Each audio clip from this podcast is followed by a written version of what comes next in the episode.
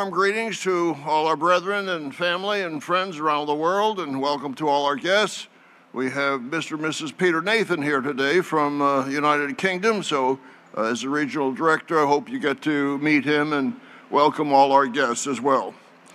Uh, today is Veterans Day, uh, previously known as Armistice Day. In Canada, it's known as Remembrance Day. Uh, Mr. Weston referred to this last, uh, last night, or when we saw it last night, in his uh, video update. It celebrates the end of World War I, when the armistice was signed on the 11th hour, the 11th uh, day, and the 11th month. Uh, the British author H.G. Wells referred to it as the war that will end all war, or the war that will end war period. Well, we know that it didn't end all war, and we know that the war that will end all war will be the Armageddon, as it's called, Revelation 16 14, the battle of that great day of God Almighty. And faithful Christians who are married to Christ will celebrate in that victory that will end all wars.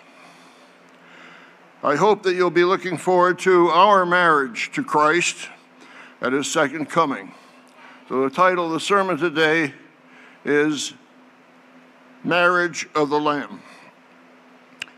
When we see the marriage of a young man and young woman, we, we find it's a very joyous occasion.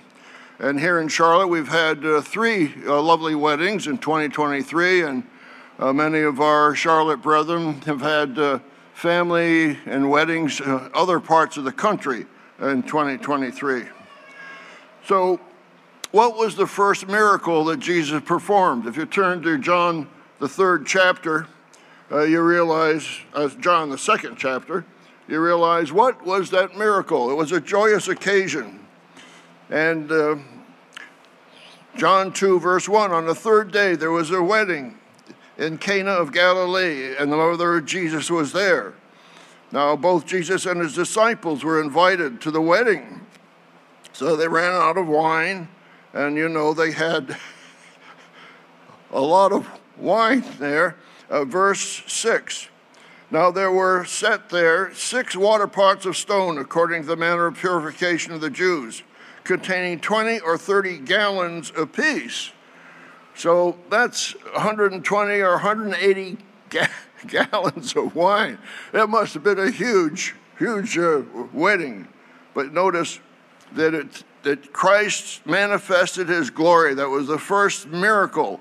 They said the manager of the feast, the governor of the feast, said, You have kept the good wine until now, the end of, of verse 10. Verse 11, this beginning of signs Jesus did in Cana of Galilee and manifested his glory, and his disciples believed in him. So we know that weddings can be a very joyous time and a very happy time for all of us, and we are preparing for the greatest wedding in all history. And when will that take place? And how will it take place? And who will be in that wedding? We'll talk about that today in the sermon. But turn to Revelation 19 and verse 6. Revelation 19 and verse 6.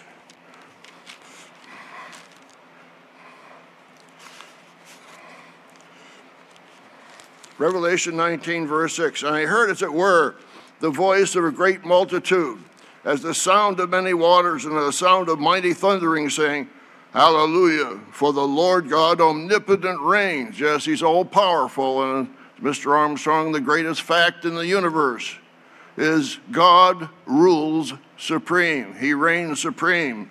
He's all powerful. Hallelujah, for the Lord God omnipotent reigns. Let us be glad and rejoice and give him glory, for the marriage of the Lamb has come. How does that affect you and me? And his wife has made herself ready. Who is the wife? It's the church of God and all of the saints throughout all history, all the way starting from uh, Abel and uh, Enoch and Elijah and all the saints of the past. And his wife has made herself ready, and to her was granted to be arrayed in fine linen, clean and bright, for the fine linen is the righteousness acts of the saints. The angels of heaven will be rejoicing at that particular moment. And an important point, verse 7 the, the wife has made herself ready. Now, some churches of God have said that is their primary mission to prepare the bride, but they don't know really how to prepare the bride. Can you prepare the bride by ignoring the great commission that Christ gave the church? Of course not. And yet, that is a key to our preparation, as we'll see later on. Mr. Weston addressed that issue in uh, Living Church News in an article titled Prepare, Preparing the Bride, and that's uh, July, August 20, uh, 2006. So if you haven't read that article, you can go to members.lcg.org and put in the, uh, the, uh, the search bar Preparing the Bride. So, today's sermon will discuss our preparation for the wedding, our spiritual relationship to our future husband, who, and who will be the bride of Christ, and how God's plan are part of the very bride's character, and when and where will the wedding take place. And of course, that includes the prophetic sequence of events and our future in God's family. Jesus Christ is King of kings and Lord of lords, and he will marry the church, his body. So we will have to have a intimate relationship with him now, and we will have an intimate relationship with him if we are in the kingdom forever. Because during the millennium, we'll be serving him and be serving billions, millions, and perhaps billions of people and helping them come into the family, the royal family of God. So, first of all, I want to talk about our relationship with Christ. If we are the bride, what is our relationship? How would you describe your relationship to Him? I think, first of all, you might think of the Passover. We just saw four characteristics of a true Christian. 1 Corinthians 5 and verse 7 For Christ our Passover was sacrificed for us. I hope that's one of the key elements of Christ's relationship with you and that you have with him. He is the Passover lamb. In the book of Revelation, his identity as the lamb is mentioned 26 times. So at the end, very end of God's plan, the sacrifice of Christ as the Lamb of God will always be remembered. I might uh, suggest it to you before you might do a, a Bible study and uh, search for all 26 places where the name Lamb appears in the book of Revelation. There is one other mention of Lamb, but that's the false prophet that's mentioned in addition to the 26 mentions of Christ. John the Baptist came by and he said in John 1, verse 29, Behold, the Lamb of God who takes away the sin of the world. So, the fact of Christ's sacrifice, his role as the Lamb of God, will always be remembered. And you realize, yes, we have been redeemed from the death of Christ as it says in 1 Peter 1, verse 18, knowing that you were redeemed, not with corruptible things like silver or gold, from your aimless conduct received by tradition from your fathers, but with the precious blood of Christ, as of a lamb without blemish and without spot. Might turn to 1 Corinthians, the sixth chapter, 1 Corinthians 6. Here's a very key verse to identify your relationship with Christ. 1 Corinthians 6 and verse 20. 1 Corinthians 6, verse 20. For you were bought with a price. Therefore, glorify God in your body and your spirit, which are God's. So you belong to Christ, He owns you and we call him Master, we call him Lord. And even you children understand that, yes, He is your master, Jesus is your Lord. And you want to, course, try to apply the seven laws of success. And the seventh law is what? Continuous contact with Almighty God. And Christ will help you and guide you and help you to have good success in life. But you are bought with a price. I told you the story before, but back in 1965, when I was uh, first pastoring churches, we had a lady who was dying of cancer, and uh, she was, uh, I wouldn't say that the most cooperative wife to her husband, but the church was very loving. I think we had about 30 women who tried to help her and, and uh, all her needs. She was dying. I felt that I needed to talk to her because she she didn't even shed a tear in all of her pain and suffering, and I tried to encourage her. I wanted to help her to be ready for the kingdom. And I talked to her, but one of the characteristics was a little boldness. She was not that cooperative with her husband. But before she died, she called him over to the bed and had her had him sit have her sit up full facing him and she said, I belong to you. And that has touched me so much when I think of uh, what our relationship with, with Christ. Have you ever said to Christ, I belong to you? Because he's bought and paid for you. We just read in 1 Corinthians 6 and verse 20. Colossians 3 and verse 4 tells us another aspect of our relationship with Christ, and it's one of my favorite verses, I think. Colossians 3 4. When Christ, who is our life, shall appear, then shall we appear with him in glory. So he is our life. And I have here Galatians 2, verse 20, which we just saw in Mr. Weston's telecast that Christ must live his life in him. And it says, who loved us and gave himself for us. Let's turn to Ephesians, the fifth chapter. We have here, of course, the relationships of husbands and wives, their responsibilities. Ephesians, the fifth chapter. We'll start with uh, verse 21 giving thanks always for all things to God and the Father in the name of our Lord Jesus Christ. Verse 21 submitting to one another in the fear of God. So not only do wives submit to their husbands, but husbands submit to their wives as well, submitting one to another in the fear of God. Wives, submit to yourselves unto your husbands as to the Lord.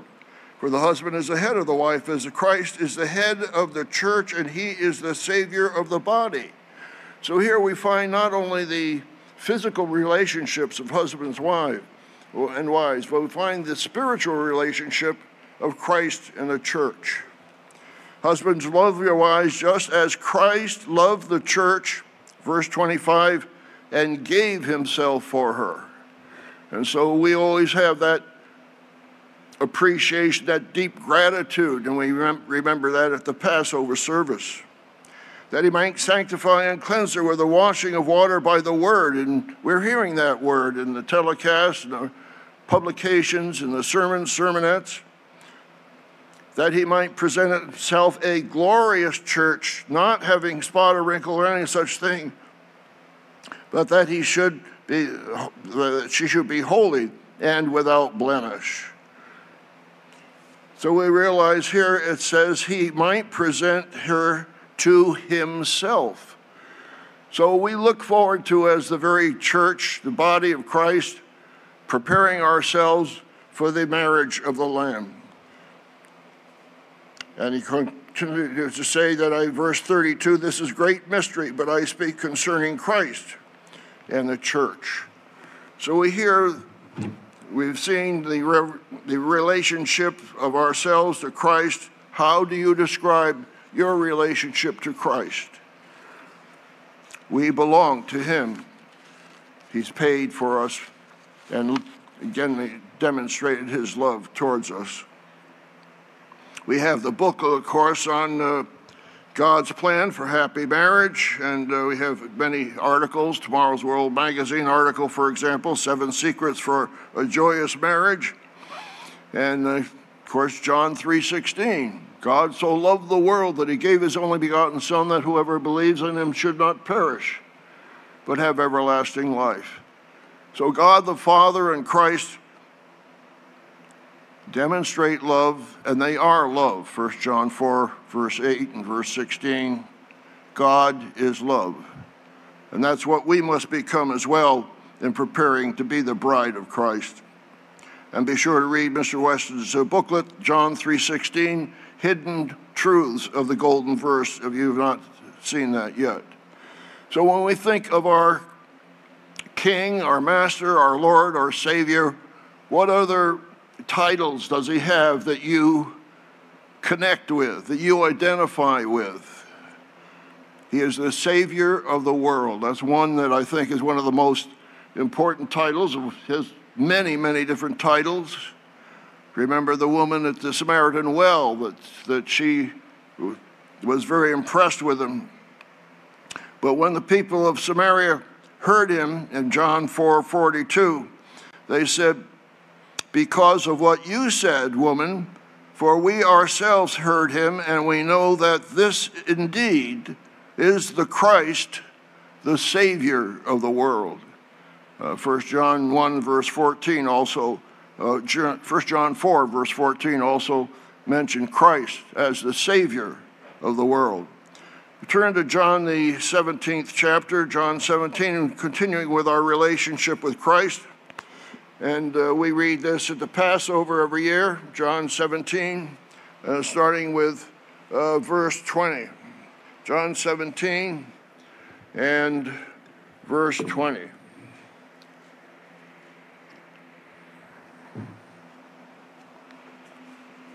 I do not pray for these alone, but also for those who will believe in me through their word, that they all may be one as you, Father, are in me, and I in you, that they also may be one in us, that the world may believe that you sent me.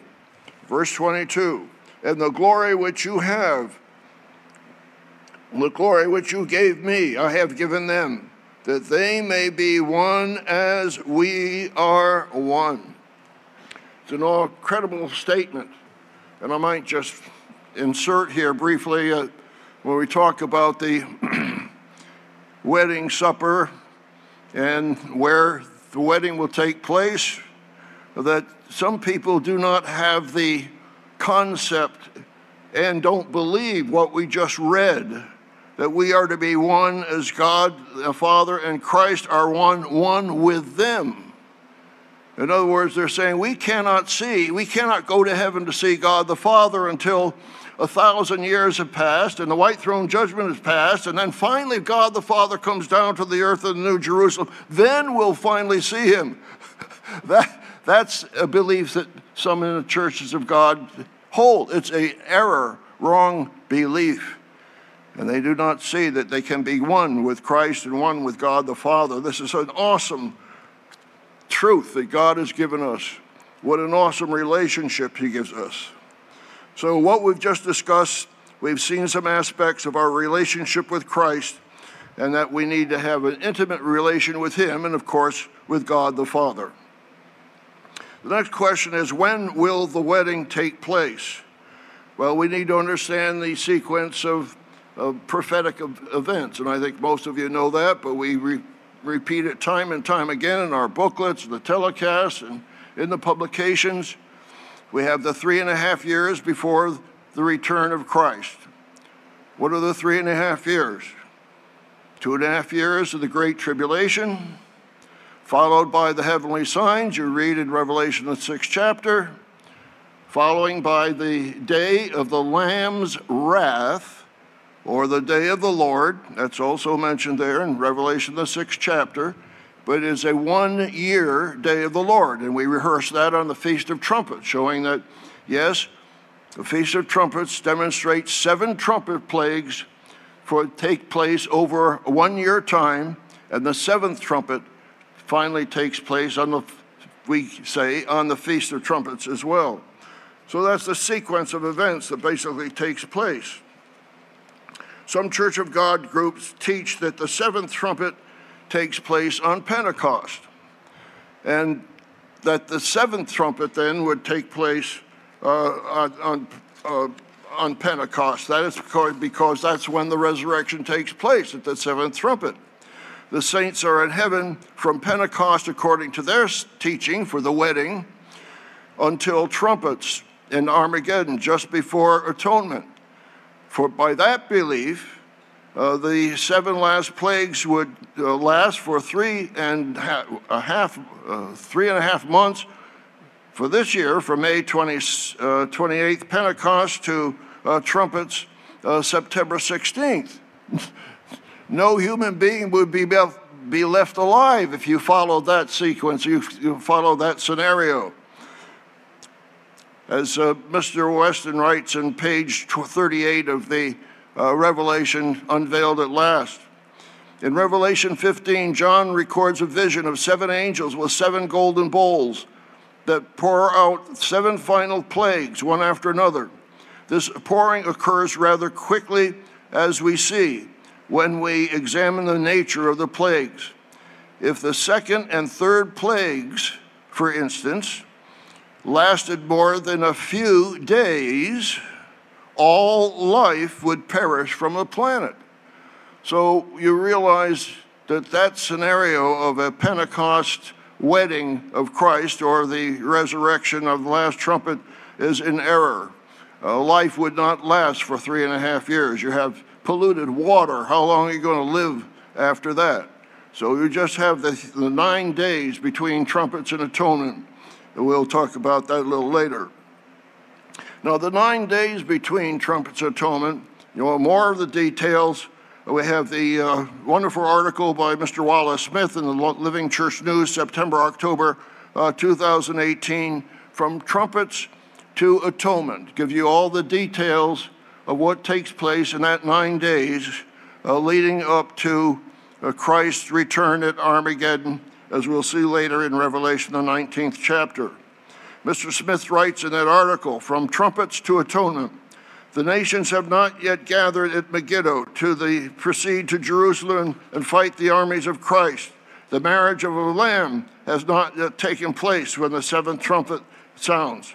The beast and the false prophet are still alive. Their kingdom has not been destroyed, and the devil is not yet uh, locked away for a thousand years. These events are part of the return of Jesus Christ as well. Where are they in prophetic sequence? And he has another section here, which just is basically an aside, but I was just impressed by it. Uh, it's a subhead a, bride to wed and a pretender to banish. Quote, For Christ is not to reign alone, but with his wife by his side. I just, I just like that expression. For Christ is not to reign alone, but with his wife by his side. While the rebellious and unrepentant are experiencing their just due, Revelation 16 6, the saints of God are experiencing their reward as well, and the marriage of the Lamb. So, when are the wedding will take place? Well, Take 1 Corinthians, the 50th chapter, and verse 50. You, you know when that resurrection takes place? 1 Corinthians 15 and verse 50. Now, this I say, brethren, that flesh and blood cannot inherit the kingdom of God, nor does corruption inherit incorruption. Behold, I show you a mystery. We shall not all sleep, but we shall all be changed. In a moment, in the twinkling of an eye, at the last trumpet. And so we presume that that will be on the, the Feast of Trumpets, the last trumpet of the seven.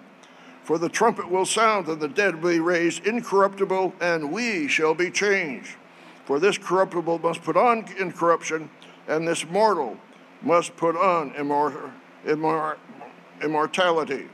So when the corruptible has put on incorruption, and this mortal has put on immortality, then shall be brought to pass the saying that is written Death is swallowed up in victory. That an awesome, wonderful part of God's plan.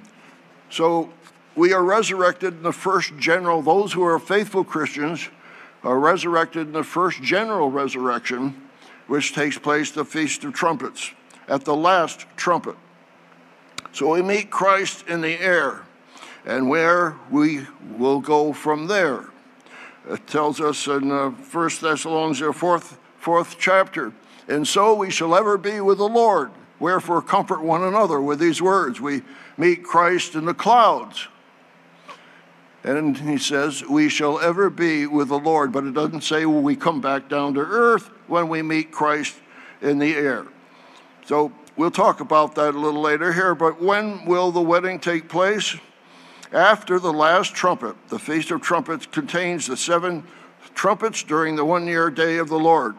And then, of course, Revelation 11 15 that's so, you know, hope you have that marked in your Bible. Uh, one of the most encouraging good news announcements ever in all the history of the world. Revelation 11 15. Then the seventh angel sounded, and there were loud voices in heaven saying, The kingdoms of this world have become the kingdoms of our Lord and of his Christ, and he shall reign forever and ever. That's the awesome announcement. Of course, there is a transition period because they have the seven last plagues coming after that announcement, and then Armageddon, and finally a transition period through the beginning of the millennium where you have the second Exodus, and where you have nations such as Egypt that have to learn to uh, keep the Feast of Tabernacles. We read in Zechariah, to the 14th chapter, and yet the, Christ will, of course, fulfill the second half of his seven year ministry when he returns and uh, set up the new covenant with the house of Israel and the house of Judah, as it mentions in Hebrews 8, Hebrews 10, and Jeremiah 31. So Christ has still three and a half years of his ministry mentioned in John 9, uh, the ninth chapter, 24 through uh, 27, verse 27. So we look forward to the time when the wedding will take place after the seventh trumpet when we are resurrected. Who is going to be in that resurrection? I already mentioned it, but I'll just take a look at one of the encouraging words of Hebrews, the 11th chapter. Who is going to be in the first resurrection and, of course, be the bride of Christ? Hebrews 11 and verse 13. It already mentioned uh, Noah, mentioned uh, uh, Abraham, Isaac, and Jacob, and Sarah. Hebrews 11, verse 13. These all died in faith, not having received the promises, but having seen them afar off, were assured of them, embraced them, and confessed that they were strangers and pilgrims on the earth.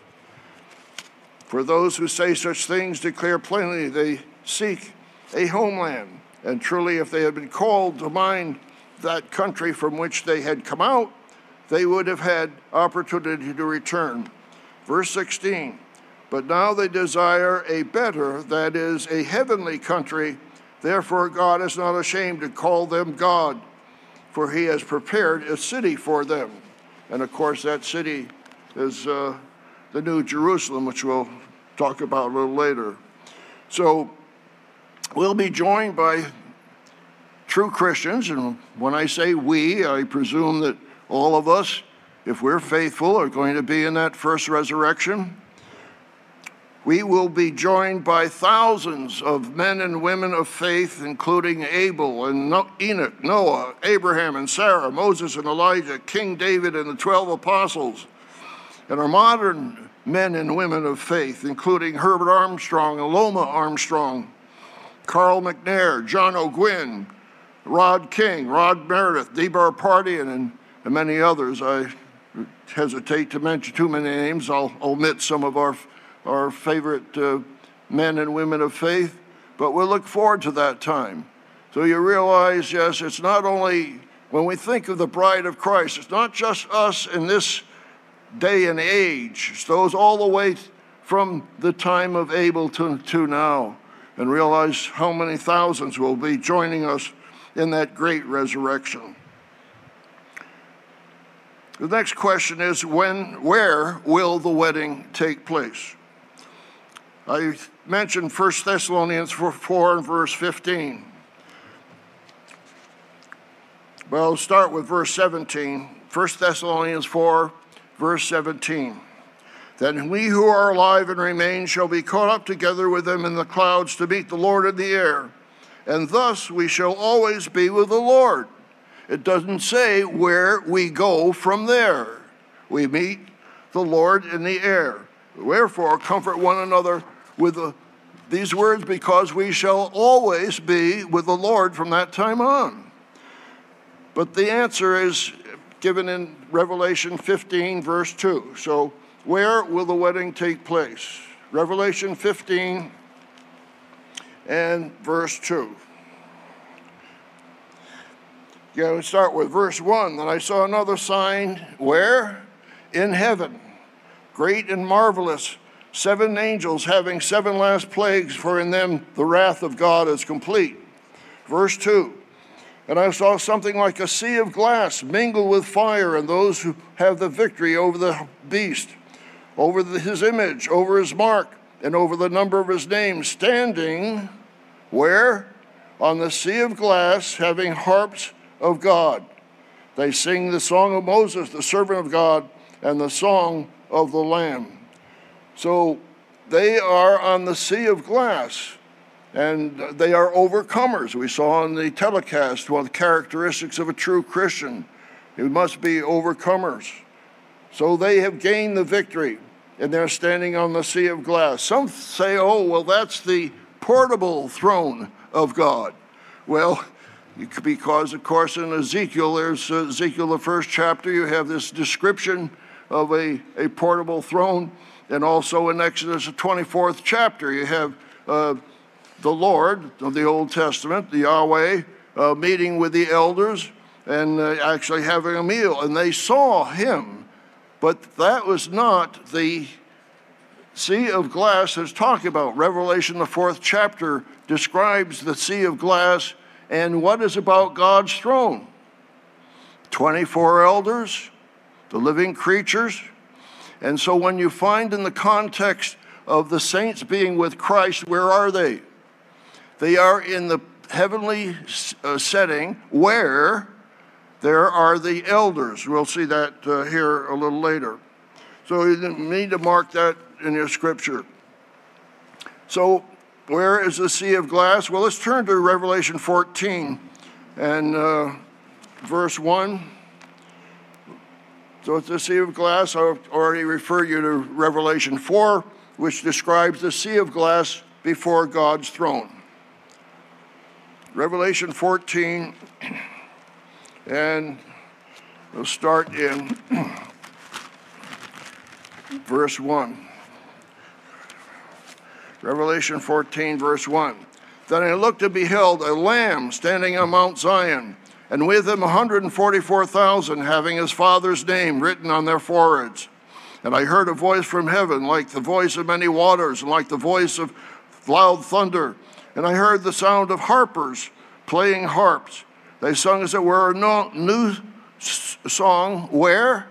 Before the throne so here are the resurrected saints, those who are in the first general resurrection.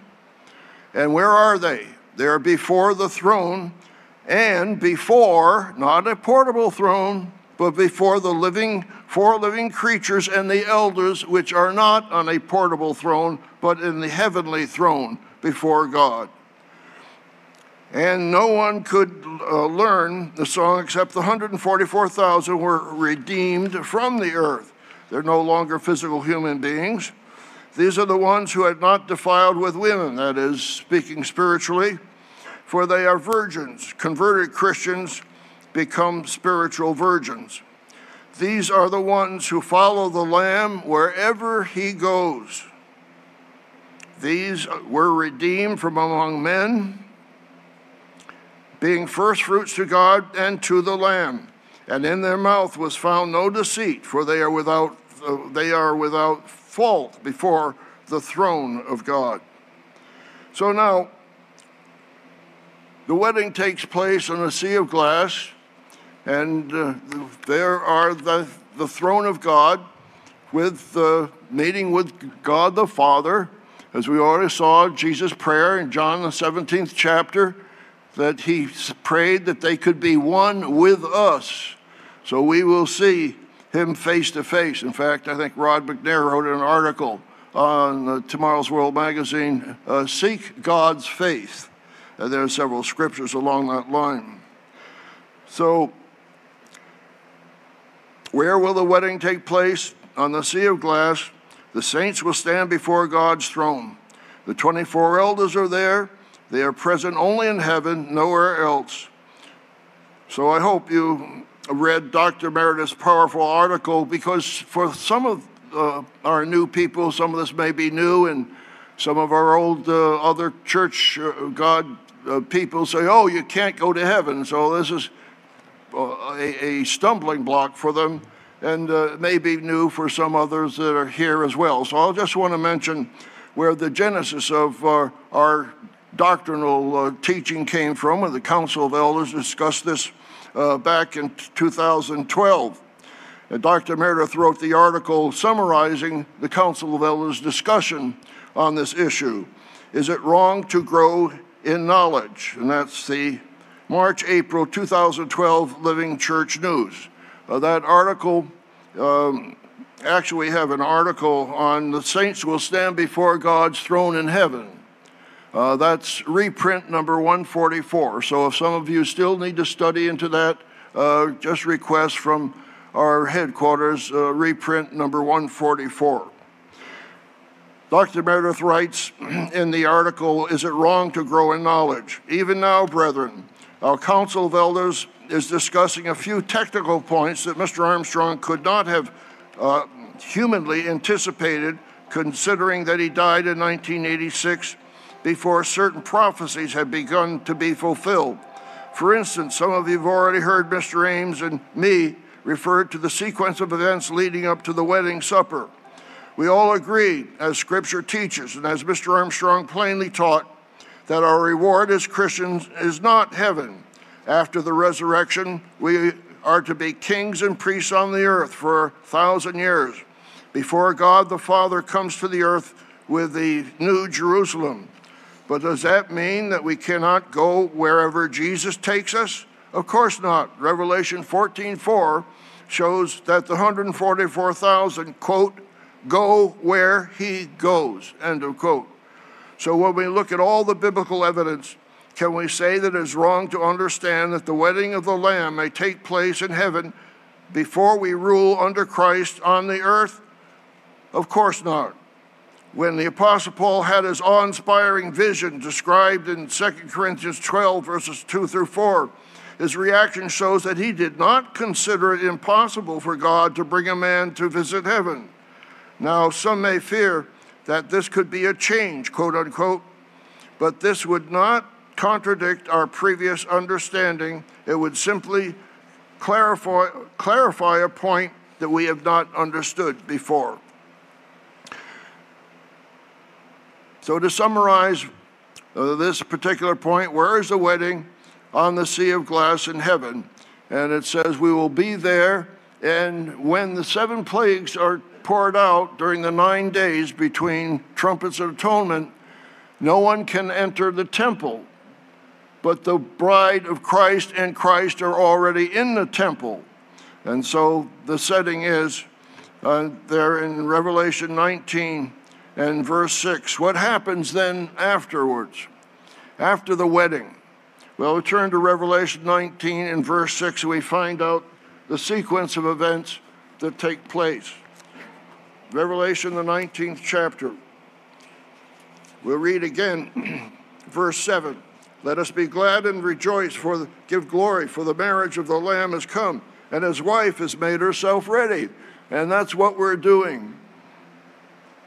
And how we are doing that, we'll talk about a little later. And to her was granted to be arrayed in fine linen, clean and bright, for the fine linen is the righteous acts of the saints. Then he said to me, Right, blessed are they who are called to the marriage supper of the Lamb. And these are the true sayings of God. Then John says in verse 11, Now I saw heaven opened, and behold, a white horse, and he who sat on him was called faithful and true, and in righteousness he judges war.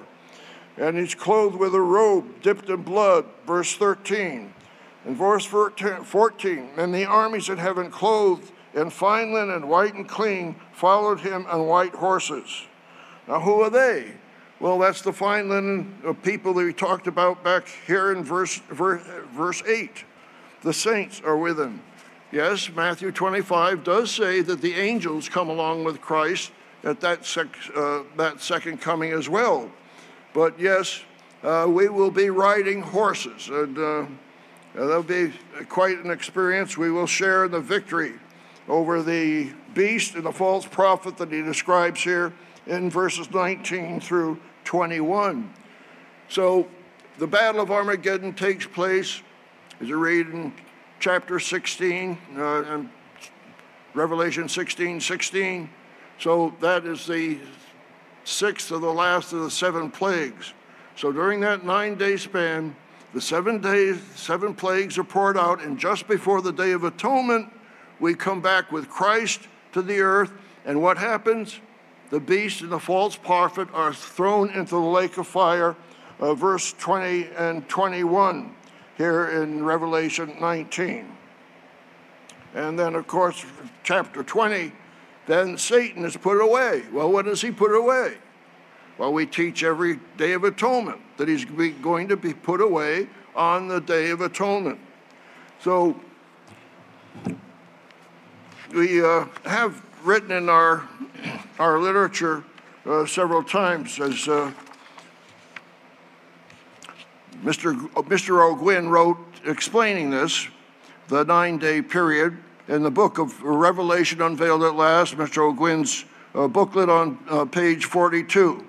Most likely, the action described in the book of Revelation as occurring between the blowing of the seventh trumpet in Revelation 11:15 and the putting away of Satan in Revelation 20 verse 2 will take place in a 9-day span between trumpets and atonement. And I already uh, mentioned to you the uh, referred you to the article Mr. Wallace Smith from trumpets to atonement describing uh, the detail of prophetic events that take place during that time. So once Christ maintains that victory and we share that victory with him, then where will we be? We go to Jerusalem, as we, read, as we learned, of course, in the Feast of Tabernacles, and uh, Zechariah 14, all nations will come up to Jerusalem. Uh, Christ will be ruling from Jerusalem. And we have a vision of that millennial rule. And uh, Mr.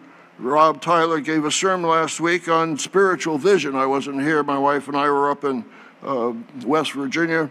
Uh, but we have the vision of the thousand year reign of Christ, and we will be ruling, teaching, as we know, we'll be teachers, we'll be uh, judges, uh, we'll be uh, not only kings and priests, but we'll also be judges. We just heard the question about justice and the weekly commentary by Dr. Douglas Winnail. Uh, where will justice come from? No, we will be kings, priests, and judges for a thousand years. And we have all the wonderful millennial scriptures of uh, Isaiah 2, Isaiah 11, Isaiah 35, Micah the fourth chapter, Zechariah the 14th chapter. Uh, we realize, yes, we will be with Christ a thousand years. But what happens after that? Of course, we have the white throne judgment. And uh, that is one of the most awesome truths of understanding God's plan of salvation. And we understand it because we're keeping the annual festivals and the annual holy days. So we will be teaching all nations for a thousand years. And then, of course, comes the white throne judgment. And then we'll see what happens after that. But first, I want to reject before I continue to the end of the story to comment briefly on our preparation. We read, of course, in Revelation 19:7, the wife has made herself ready. And we are preparing that day after day, week after week. So turn to Matthew 25. We've covered this several times in sermons, but it's so vital to our preparation of the wife making herself ready. Matthew, the 25th chapter.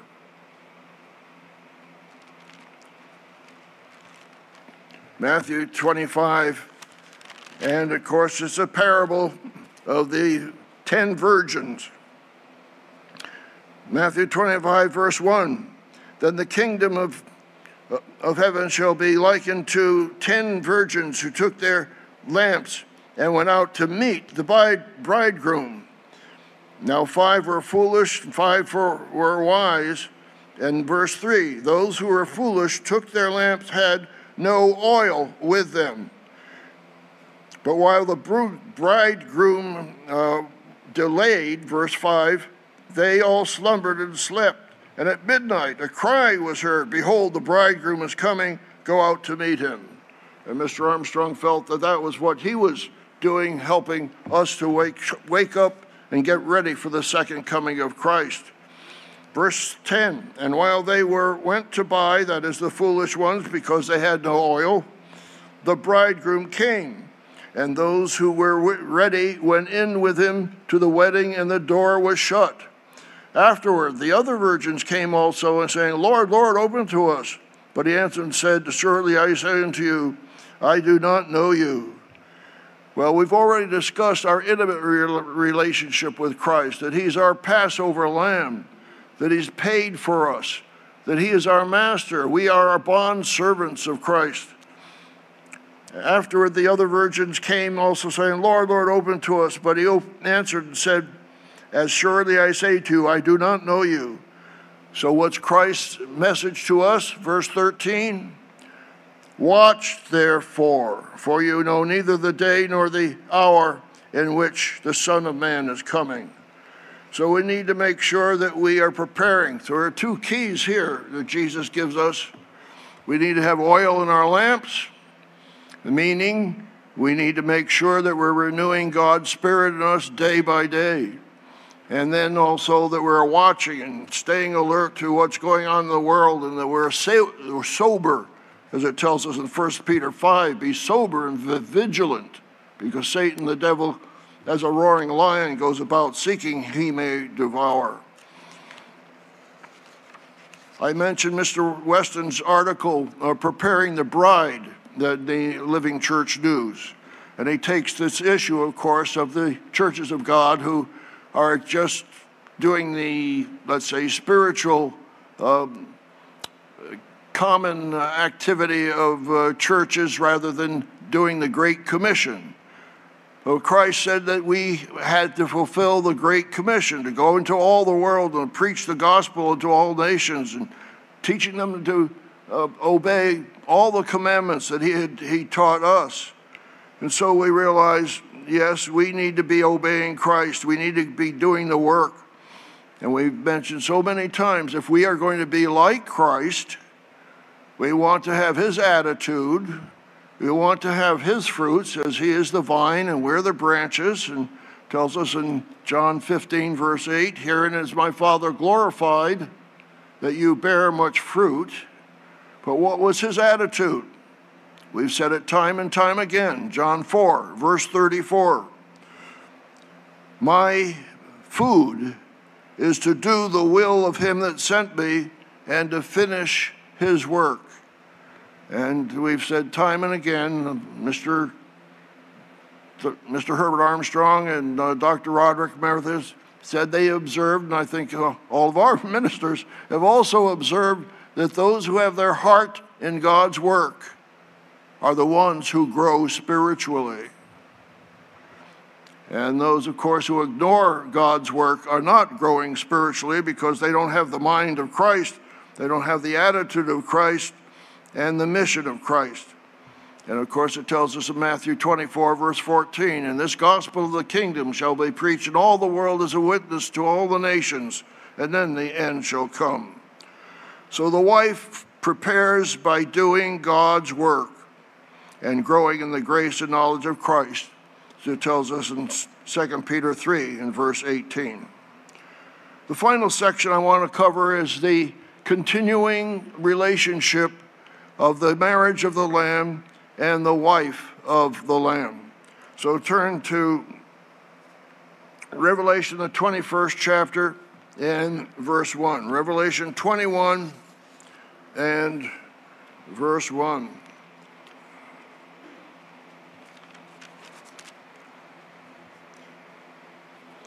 Now I saw a new heaven and a new earth, for the first heaven and the first earth had passed away. Also, there was no more sea. Well, what happened? You hold your place there in uh, Revelation 21 and go back to 2 Peter, the third chapter, 2 Peter 3, and you find out at the end uh, of the white throne judgment, the lake of fire covers the whole earth, and the earth becomes purified by fire. 2 Peter 3, verse 10.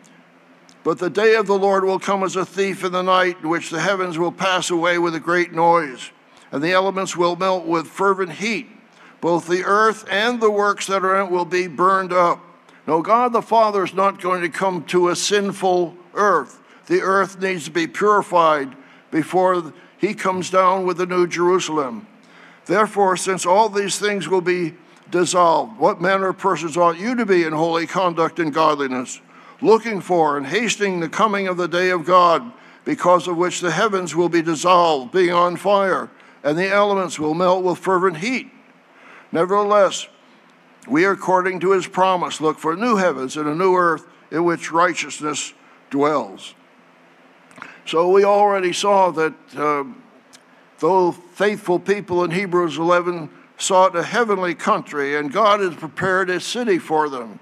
And of course, that ultimately is the New Jerusalem.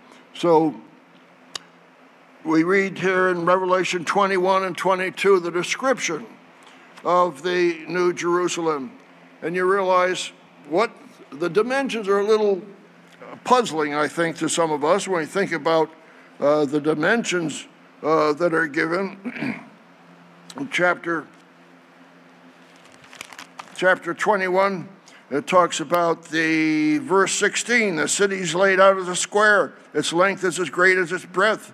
And he measured the city with a reed 12,000 furlongs. Its length breadth and height are equal. So it's uh, how long is 12,000 furlongs? It was about 1,500 miles.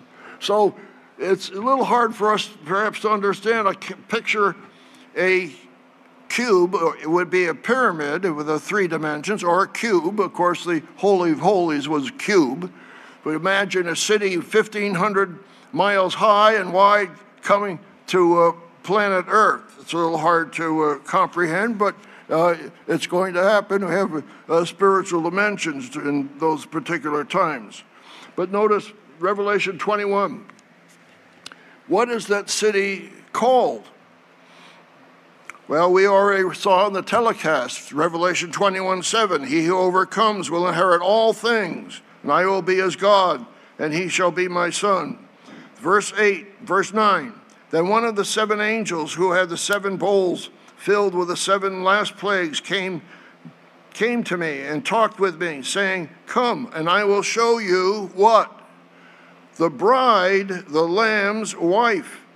And he carried me away in a spirit to the great and high mountain and showed me the great city, the holy Jerusalem, descending out of heaven from God. So we realize this the great city is called the bride or the wife of Christ the New Jerusalem. And of course, then the description is given in the following verses. I like Mr. John Ogwyn's description of here, of uh, summarizing the description there in Revelation 21. This is from page 44 of uh, Revelation Unveiled by Mr. John Ogwyn. Quote Near the end of the book of Revelation, John describes the glory of this great city with its 12 foundations and 12 gates. The streets are of gold, and the gates are each made of a single pearl. There is brilliant color and light pervading everywhere because of the presence of the Father in Christ. those who are part of Christ's bride will actually dwell in the New Jerusalem, Revelation 21, verses 1 through 3, while those who come later during the millennium and the white, great white throne judgment will inhabit the remainder of the new earth.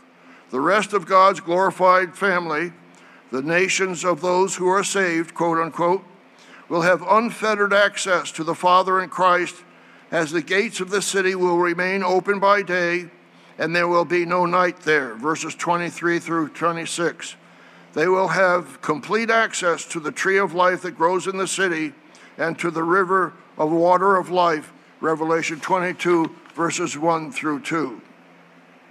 And so we realize yes, who is going to be in the New Jerusalem? The bride of Christ, the wife of Christ, those who are in the first general resurrection.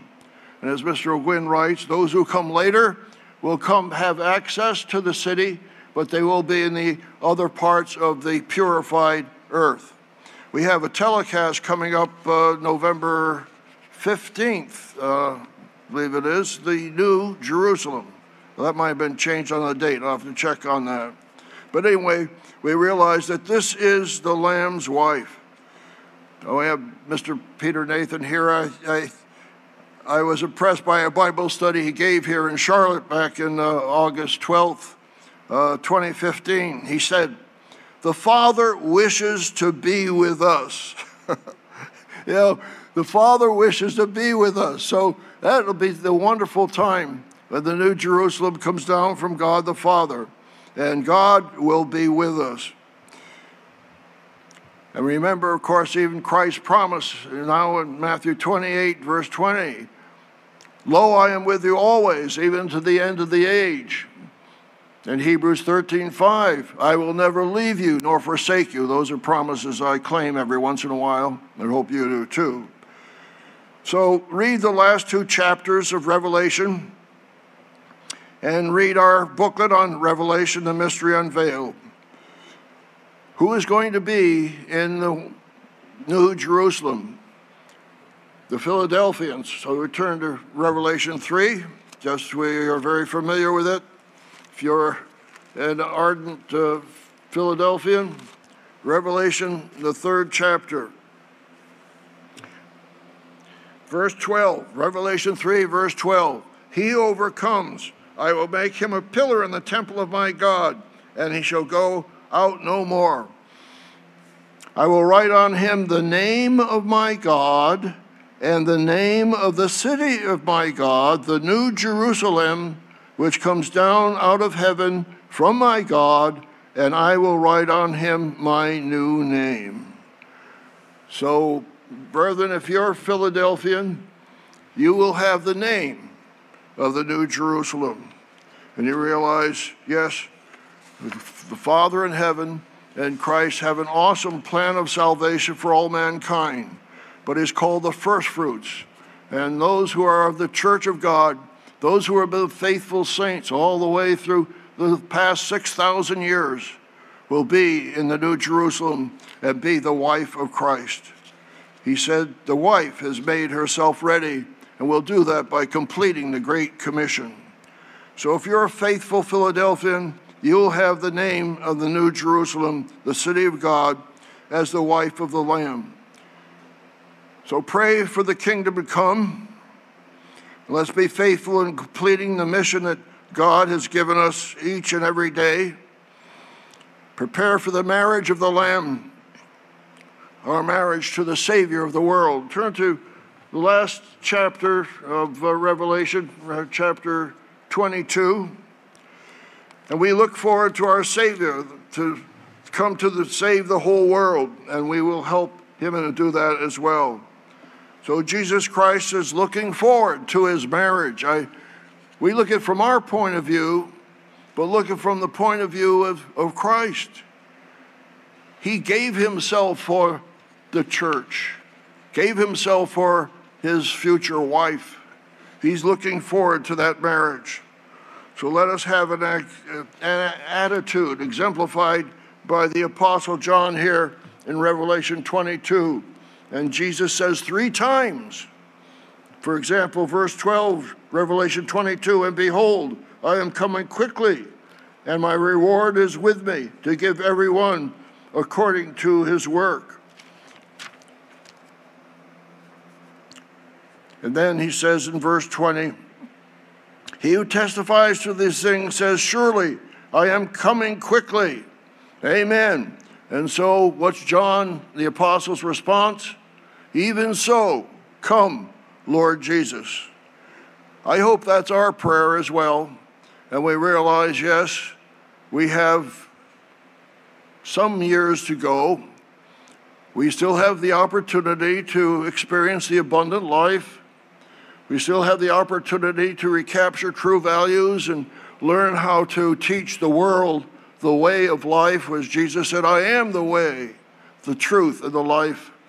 And we realize, yes, we have an intimate relationship with the Savior of the world, our great high priest, and our soon coming King of kings and Lord of lords, and the bridegroom. But let's have the same response as John did. Even so, come, Lord Jesus. And then God's blessing on all of the true church of God. The grace of our Lord Jesus Christ be with you all. Amen.